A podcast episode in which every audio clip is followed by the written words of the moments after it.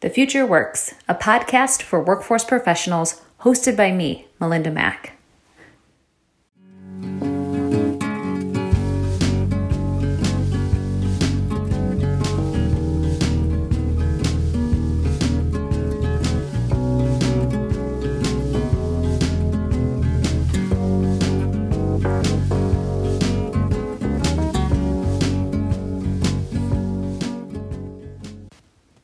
Welcome to this edition of the Future Works podcast. Today we're talking with Jina Krause-Vilmar from Upwardly Global. You might be surprised to learn there's an estimated 2 million immigrants and refugees with college degrees who are currently unemployed or underemployed in the United States. These professionals come to this country with essential skills and experience in sectors that are desperate to hire healthcare, IT, STEM, engineering, really basically every sector um, is got open jobs right now. And we really could use all of the workers that are available and able to do the work. However, this talent's often overlooked because their education and training took place in their home countries. And instead of getting a good job in their field, these immigrants and refugees end up take, taking survival jobs, working multiple survival jobs with poverty wages. You know, the scientist who's an Uber driver or the doctor who's a home care worker. Of course, this couldn't come at a more important time to have this conversation as we're watching the refugee crisis in the Ukraine unfolding, where millions of refugees are expected to flee to stay safe, and on the heels of the Afghan refugee crisis we faced just a few months ago. Over the last two decades, Upwardly Global, also known as UpGlo, has supported more than 18,000 immigrants and refugee professionals in translating their international training to the U.S. job market. Also, at the same time, UpGlo works with employers to help them understand how to access these pipelines of diverse talent, this hidden talent, to create more equitable and inclusive hiring practices.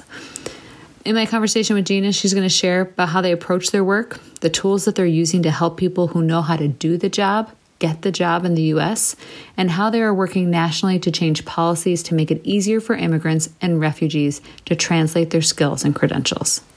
So, with that, we hope you enjoy today's show.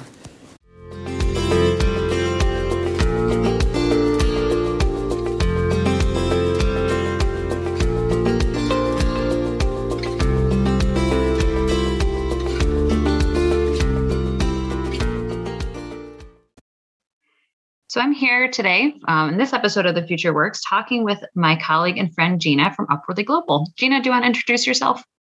Hi, Melinda. So excited to be here. Um, I am the CEO of Upwardly Global. And of course, for folks who don't know what Upwardly Global is, do you mind giving them a quick overview of, of what you do, where you're located, um, and sort of the work that Upwardly Global does on a daily basis? Yeah, we are a nonprofit. We were founded 20 years ago. Um, and we were founded because we noticed that there were immigrants and refugees who were professionals in their home countries. And when they came to the United States, they were un or underemployed. Um, and this this was uh, this means uh, you know an Iranian engineer who was working in a chicken factory. This is the um, Turkish data scientist who's working as an Uber driver.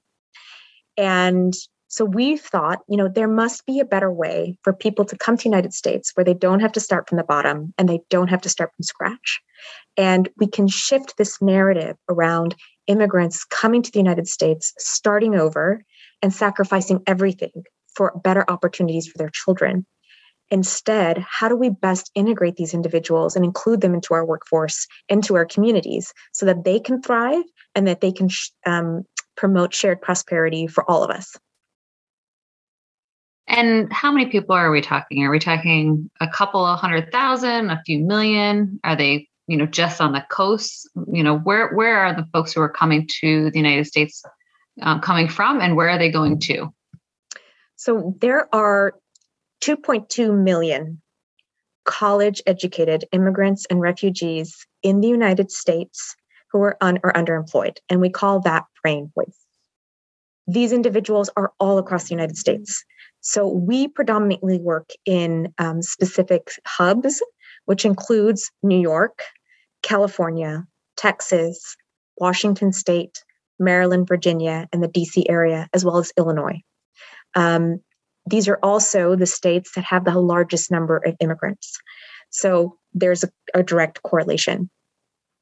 Um, and then I would also say they come here with diverse um, education backgrounds, but the largest number that we're seeing are in business logistics and operations. We're seeing people in technology, finance, healthcare. We're also seeing a lot of lawyers and, and judges coming to the United States, as well as engineers. And these are predominantly the per- people that walk through our doors.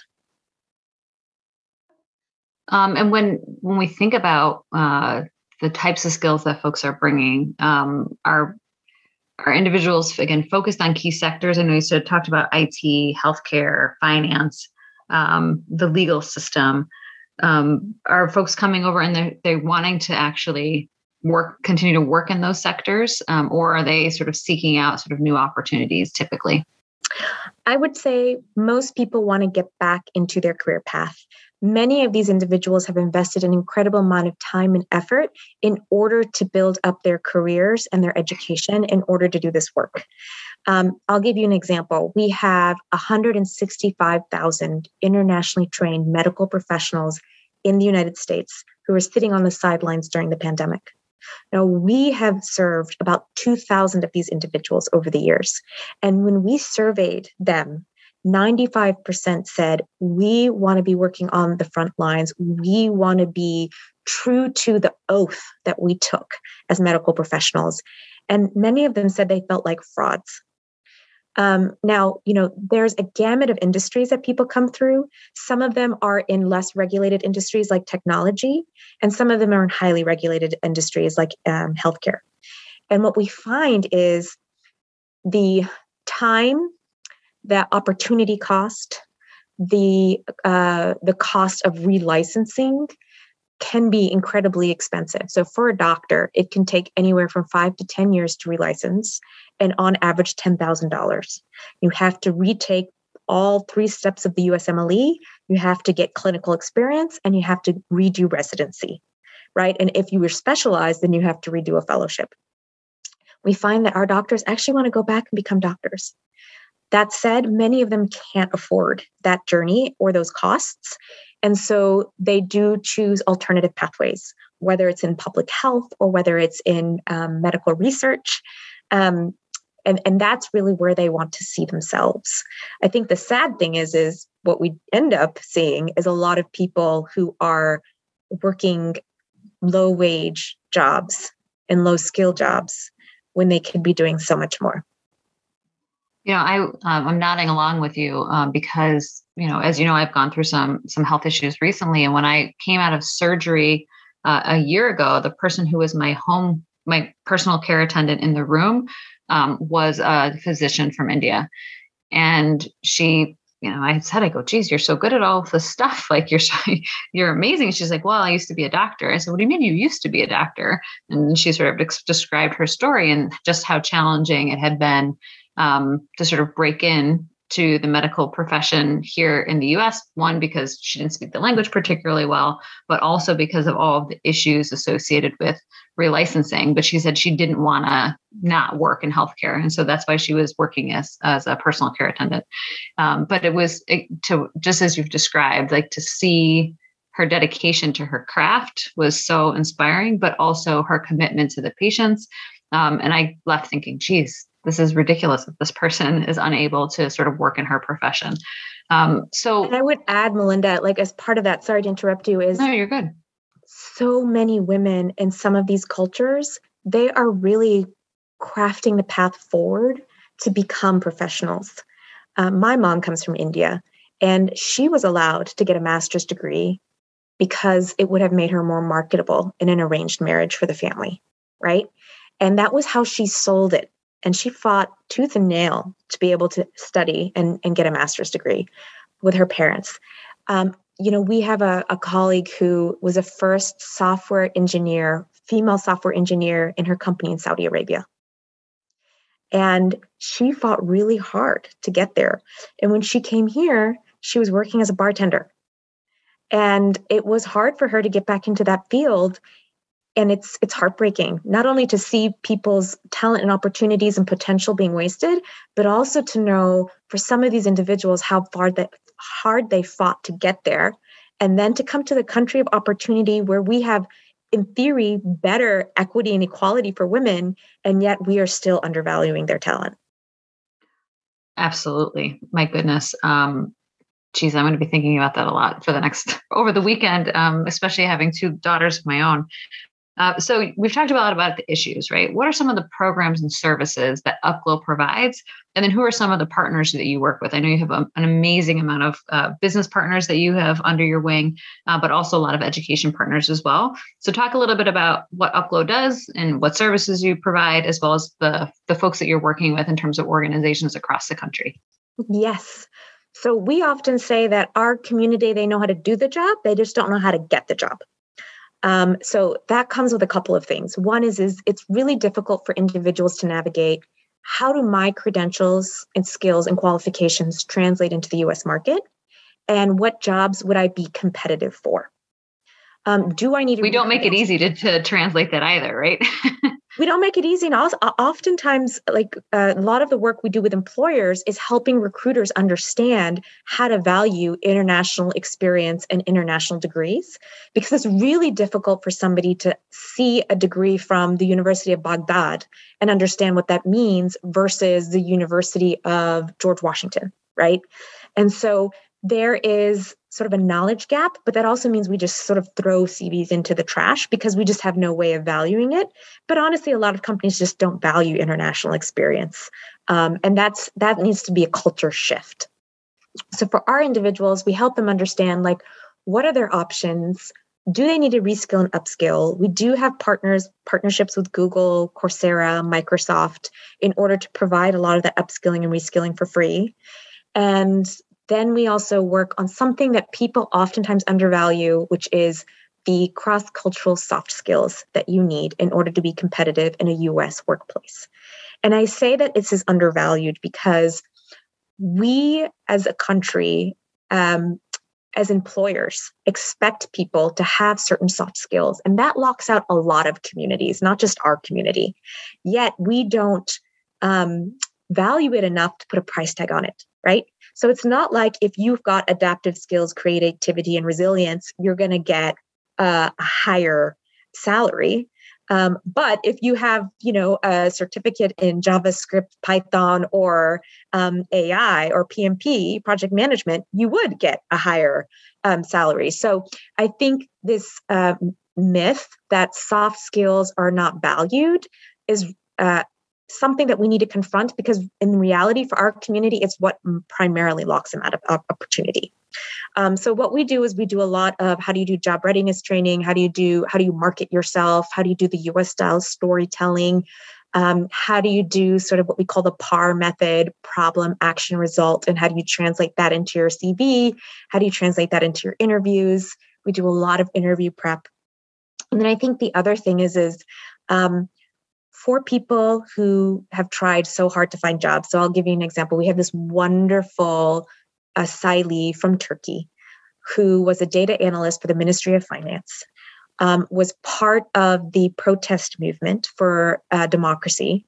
And because of that, had to flee the country. So he divorced his wife and he left her and his one year old daughter back in Turkey. He came to the United States and he ended up working 18 hours a day, six days a week, three jobs as an Uber driver, as a uh, delivery guy, um, and collecting recycling. And he was barely ma- able to make ends meet. He submitted 300 applications in one month and never got a call back. And we worked with him for three weeks, and now he is working at ADP as a lead data analyst. So it just shows you that sometimes it's really that cross cultural translation that unlocks people's opportunity and that connection to the employer. Um, the other thing for us that's really important is networks. 85% of jobs in the United States are found through networks. Um, our communities have absolutely zero networks. And so for us, it's really helping them rebuild employer and professional networks.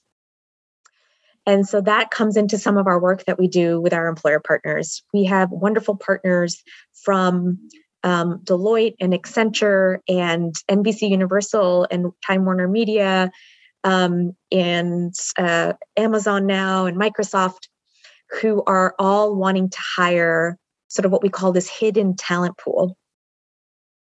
And and this untapped talent um, is part of their diversity, equity, and inclusion, but also as part of the incredible pain points this country is facing right now in terms of the workforce. Yeah, I mean, g- gosh, it couldn't come at a better time, right? When you think about the the fact that everybody is hiring, including I'm hiring. I'm sure you probably are as well. And finding talent has been significantly challenging, um, significantly more challenging than it has in the past. But something that you said really struck me because I think it's also something that we undervalue is that concept of networks and that you you basically hire through networks. That's how people find out about the jobs that you have available. No one sits with the newspaper and circles and as much as i think linkedin and indeed want to believe that they have cornered the market on on this world they they misunderstand that even that is not accessible for everybody. Um, nor is a virtual world enough to get you employed if your name looks different if your as you said your credentials look different um, if you don't have connections with the folks who are doing the hiring um, and so I, you know you really said something that sort of again moved me around thinking about this concept of networks and how we allow that hidden talent to create their own networks or how they network towards other networks in order to get access to opportunity and so again thank you for sharing that um, and so I, would I think add two things oh, ahead, to that, please. Melinda, which is for women, it's particularly hard because most women are also time poor. And there are not natural spaces for women to go to where they can actually make connections, right? There are not enough public spaces where women can actually then make connections. So I would say it's also harder for our women immigrants and refugee community. And then the second thing I'd say is is you know even tools like LinkedIn, which are incredible, they have an opportunity to imagine how do you actually connect with somebody that is seven to 10 times removed? Because really, who you're connecting with is somebody who's one, two, or three times removed. So you're really expanding the space of privilege, but it's still a space of privilege. Um, and so I, I, really think there is something to solve around this uh, network challenge. Again, I'm so glad I'm getting to talk to you because this is also insightful. Um, I'm sure that there you have thought a lot about policy changes that would make your work easier, but also um, the lives of the the immigrants, the refugees, the asylees that are coming to this country easier in terms of connecting to employment. Um, what are some of the things that you're working on now in DC and here in New York State? So um, one of the things that we're working on is is actually with Representative Katko.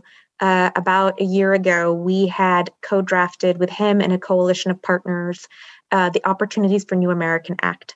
And that was really to start to acknowledge that there are barriers for this population um, to access opportunity and to, to designate to the Department of Labor to actually look at what those barriers are so that we could start chipping away at them. Um, and the reason why this is important is, is like even if you look at upstate New York, immigrants and refugees have really helped um, economies revitalize. You know, uh, in upstate New York, you have about 6.5 um, immigrants, but they contribute 8% to the GDP of the state of New York. They provide 7.7% of the spending power, and they're 8.6% of our entrepreneurs. Um, New York State is also the third state that receives the largest number of refugees, right? And most of those refugees actually get resettled in upstate New York.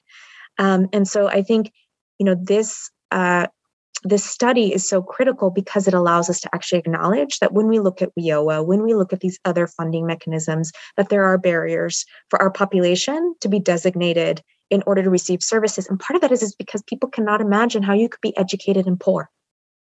And you can be educated and you can be poor at the exact same time. And usually, if you are, it's because you're, you're an immigrant or you're a refugee. Um, so I think that's part of uh, something we've been working on. The other thing that we're really excited about is this in the state of Illinois, we have just supported the passage of an emergency um, act, which would allow foreign trained doctors to serve in direct clinical roles specifically to help the COVID response. Um, now, these doctors would be working um, in simplified protocols under a US licensed physician, but this is really helping to get more doctors um, on uh, in the hospitals to be supporting. Um, so, you know, that that woman from India could potentially be actually working in her field, supporting the response on COVID, and getting clinical experience that she needs if she ever wants to reapply for um, uh, to, to relicense. The last thing I would say that we really think is critical to push is um, thinking about um, expanding the work opportunities tax credit uh, to really include our communities. Um, so expand its current workforce development programs and for employers in particular the work opportunities tax credit um, which are targeted towards underrepresented communities and doesn't technically include our community at this time and so i think that's something that we would love to see um, move forward Thank you. And I will certainly follow up with you on, on all of those. And if there's ways that NYATEP can be helpful, um, always let me know. Um, and then I would love to hear just your perspective, obviously, on the the influx of, of Afghan refugees and soon to be Ukrainian refugees likely coming to the U.S. Um, what are some of the ways that UpGlo has been involved? Um, and of course, how are you expecting to be involved um, with the potential Ukrainian refugees coming to to our state? You know, it's interesting. One of the trends that we're seeing on the global um, scene is is that we have more and more middle income countries where people are higher levels of education, higher number of professionals that are experiencing conflict, and you're starting to see these refugee flows. We saw it with Venezuela, we saw it with Syria, and now and we've seen it now with sort of the Afghan population that's come into the United States, and now we're seeing it with Ukraine. Um, so I think this is just a general acknowledgement as well, is, is that in workforce inclusion programs, we also need to start having differentiated programs that support these college educated professionals in reintegrating into the workforce because most of our workforce programs are not targeted to that population um, nor are there any differentiated services for that. I will say however uh, the state of new york the office of new americans has been working with job centers across the state to build this uh, these differentiated services into their portfolio which i think is amazing. Um, and that's something upwardly global is supporting um, with the afghan crisis you know we had 100000 afghans these were people who served with the us military and the us government in roles either as technicians and contractors and fixers as we call them or as the it specialists or the embassy staff or the logisticians that helped keep our operations in Afghanistan up and running. Um, and they had had to evacuate because Afghanistan fell, the United States left, and they and their families were at risk. They were housed in over eight military bases across the country for a period of nine months. Most, all of those bases now are closed. They officially closed in March, all of them. Um, and they have been resettled across the country we estimate that about 20 to 30% of them are professionals. So, out of those working age, they are professionals with English language proficiency. So, that is somewhat unique because we have a really clear sense that we have about 13 to 15,000 of these individuals that fit into our market segment. I would say about 30 to 40% of those we estimate are English language proficient, but technicians. Um, so, these are the fixers, the plumbers, the electricians, um, the technicians. And we had did mobilize on all bases to provide on-site career services to help these individuals get into professions. Um, we mobilized on the bases in November, and we have placed already 70 Afghans earning on average $65,000 a year. The largest um, professions they come in are about 33% are in business logistics and operations. Um, then about 12% are in finance, and then pretty cut evenly, you've got about 10% in IT, 10% in engineering, um, and 10% in healthcare. So uh, they are absolutely able to, to uh, support mid and high skill demand roles that we know we have a lot of right now as well. Um, and the second thing that we've done is is we've actually open. we have uh, digital tools. Uh, we have an earn, online learning management system where we've developed our own content and training that's specifically targeted towards sort of the cross-cultural lens of the immigrant refugee community trying to integrate into the us workforce. Um, and we've basically made that available and free for anybody. Um, and just in a two month time frame we've had 3300 users on that site taking online courses which has been great.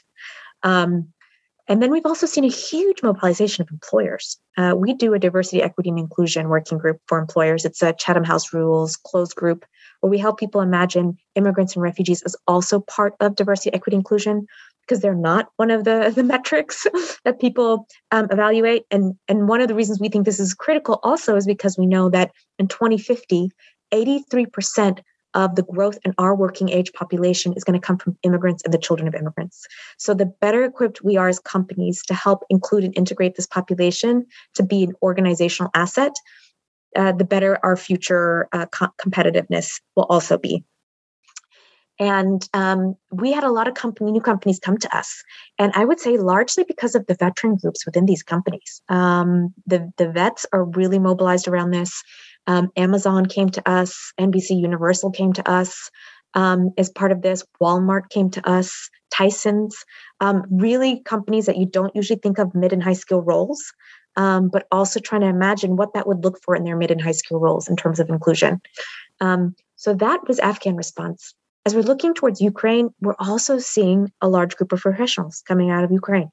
Um, and so it's it's the same question of how do we help these individuals set up and resettle we current estimates are that there will be up to 4 million Ukrainians fleeing. The reality is, is, is that number is likely to be much higher. It's going to be closer to 5 to 10 million.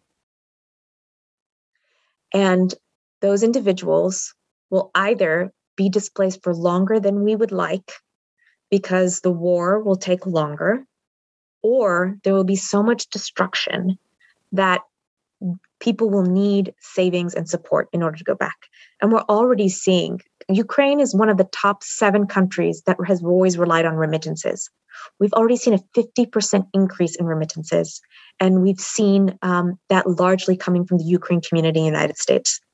So we know people are trying to send money back to support families, and they also will eventually need to earn money, these refugees, in order to support themselves and their families back home and the reconstruction when it happens, which is the optimist in me. I'm so glad that there's someone like you and your organization that's paying attention to this, um, but also um, to go back to uh, framing you used earlier, um, engaging employers around this concept of hidden talent, um, but also in many ways giving um, immigrants and refugees like hope that there is a better life here.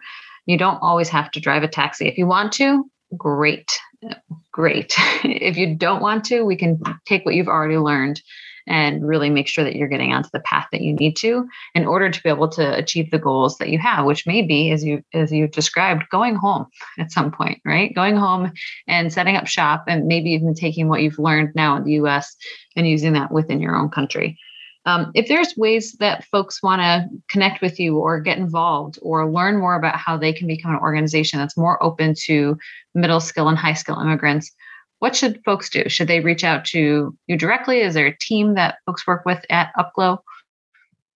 Yeah, so if you go to upwardlyglobal.org, we do have a section specifically for corporations. If you're a corporation that's wanting to either have uh, some employee engagement, wanting to engage in diversity, equity, and inclusion, or wanting to look at talent pipelines from this population.